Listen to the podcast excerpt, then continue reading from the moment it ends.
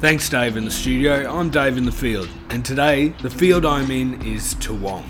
Today I'm in Perrin Park, that was the site slated to become a three story vertical primary school. There's a few problems with that. Um, one, this area gets flooded, like a lot. Uh, two, there is a federally listed vulnerable grey headed flying fox colony on its border. And three, this is already a, public park owned by the council, not by the state government. So let's explore this further uh, with the community that's trying to save this park. The part of Perrin Park that they want to develop is an old bowls club that has a flying fox colony on its border. The bowls club only has two greens and a long, thin clubhouse. It's pretty small, and that's why they want to build the school up. They're calling it an innovative vertical school which means in the space of a small bowls club, they are proposing to build up five stories and whatever goes on the roof. The first two floors are a car park and support spaces, so the primary school kids have to walk up two flights of stairs before they even get to a classroom.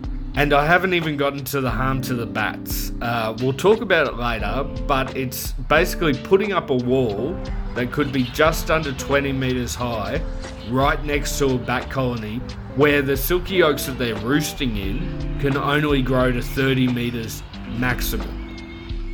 Um, we'll talk about it later, but uh, let's go back to the people in the park.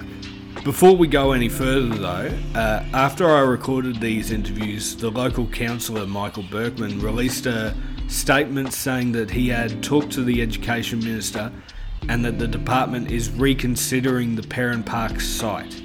However, that does not rule it out completely, and the community still has a petition up, which will be linked in our show notes. So I talked to one of the organisers of Protect Perrin Park, a group about why this site is not suitable for a vertical school. Uh, my name's Mark Cowan. I'm the father of uh, two boys, and I just live in the local area just near Perrin Park. And I also have a sort of a background in um, town planning and in sort of environmental management and conservation issues. Yeah, so this is parkland, uh, but the state wants to turn it into a vertical school. Can you explain uh, how that goes about? Exactly. Um, so this is this is essential community parkland that's designated by the council under its infrastructure plan that the state government's already signed off on. Um, for some reason, the state government has suddenly decided that it wants to put a school on essential parkland infrastructure. Um, in because the park has so many constraints, it doesn't want to build a traditional school. It's saying that it's going to put a five plus story school on the site. Um, but they really have taken no serious steps yet to progress that. They do not own the land. The land is owned by council council has a legal obligation to keep it as parkland because that's its statutory legal intent. So we're not sure what the state government is going to do. They say this is the preferred site, but they haven't taken any steps to, to, to acquire the land off the council.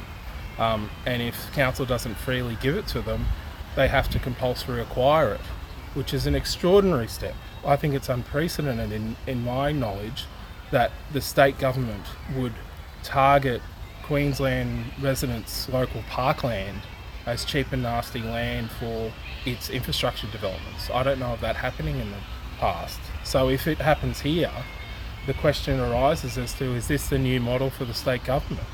That every time it needs to build a new hospital, prison, other state infrastructure, or school, high school, whatever it might be, um, that it just goes, well, the, the cheapest and quickest solution is to steal this community's green space over here. Because if that's what they're doing here, why won't they do it somewhere else? Yeah, right. I got in contact with the Minister for Planning, Stephen Miles, about this issue. His media advisor told me that because the site hasn't been confirmed, that it's too early for him to comment. So I then went to the Minister for Education, Grace Grace, as it was a school that they wanted to put in this site. She also didn't have time for an interview, but I asked her media advisor that the community members I've interviewed believe that this acquisition is unprecedented and that the state infrastructure should not be developing publicly utilised recreational areas. Minister Grace's media advisor told me that prior to the 2022 floods, the indication from two rounds of extensive community consultation showed sentiment was in favour of the site. Since the floods, the indication is that this sentiment has changed. I asked Grace Grace's uh, media advisor whether future sites for a new school will be acquired from council parks, uh, and they said that no final decision has been made on the site. So, according to Mark, acquiring public green spaces is a big part of the problem. Um, I'll let him explain further. From what I've seen, they gave themselves only an extremely short time frame. They announced the school in 2020 at the election, and they said it'd be ready by the next election, 2024. Now that is a ridiculously short time to do to find a site, acquire it, do all the design, get the approvals, buy the land, do the construction, and get it fitted out for a school. Um, and that that politically driven time frame is the reason that they've only targeted parklands or existing schools because they think that getting the land won't be a time constraint because it's not private land, they don't have to negotiate to buy it. Okay, so uh, one last question. Uh, the site has uh, some environmental problems as well. Yeah. Uh, it was recently majorly flooded. Yeah, so it just so they selected the site last year. Everyone said that it's a major flood zone. They said, "Oh, we don't care about that." And then, of course, a few months later, February 22, major flood came up over the build, well, up towards over the building here.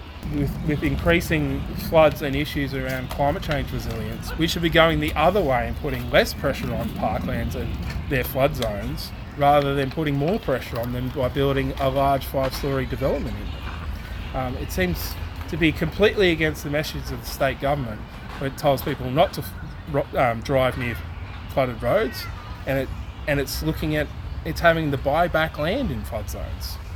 So it seems extraordinary that while they're doing that on the one hand, they're planning a major school development for primary school kids in and then the flooding's associated with having Toowong Creek and the bat colony, which is a very scarce urban habitat that parkland also acts as a buffer around. That's one of its benefits. So there are so many different constraints and issues with this site. It's extraordinary that they're looking at it.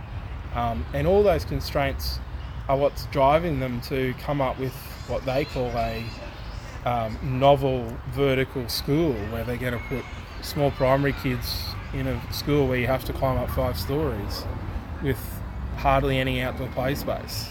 I, am not sure that any of the politicians would are the ones who are going to be sending their children to such a school. Mm. Um, and I think the last people who have actually been thought about in this process have been the families who have to send their children to the school. I don't. It's not being designed with them in mind. It's being designed to to respond to pressure from other schools and designed to just put it anywhere in a site that hasn't got a big political opposition to it. Yeah. Okay, thank you very much, Mark. That's all right. I got a statement from a member for Maiwar, Michael Berkman. He points out that the state government doesn't need community consultation at all. And when a site is chosen, the development itself will go through the ministerial infrastructure designation process, which Michael says skirt the usual council assessments and are decided under an even less rigorous and more opaque framework. So that's part one, and we'll talk more about the bats after a few songs. You're listening to 4 Z Eco Radio. Like and subscribe. We're volunteer run.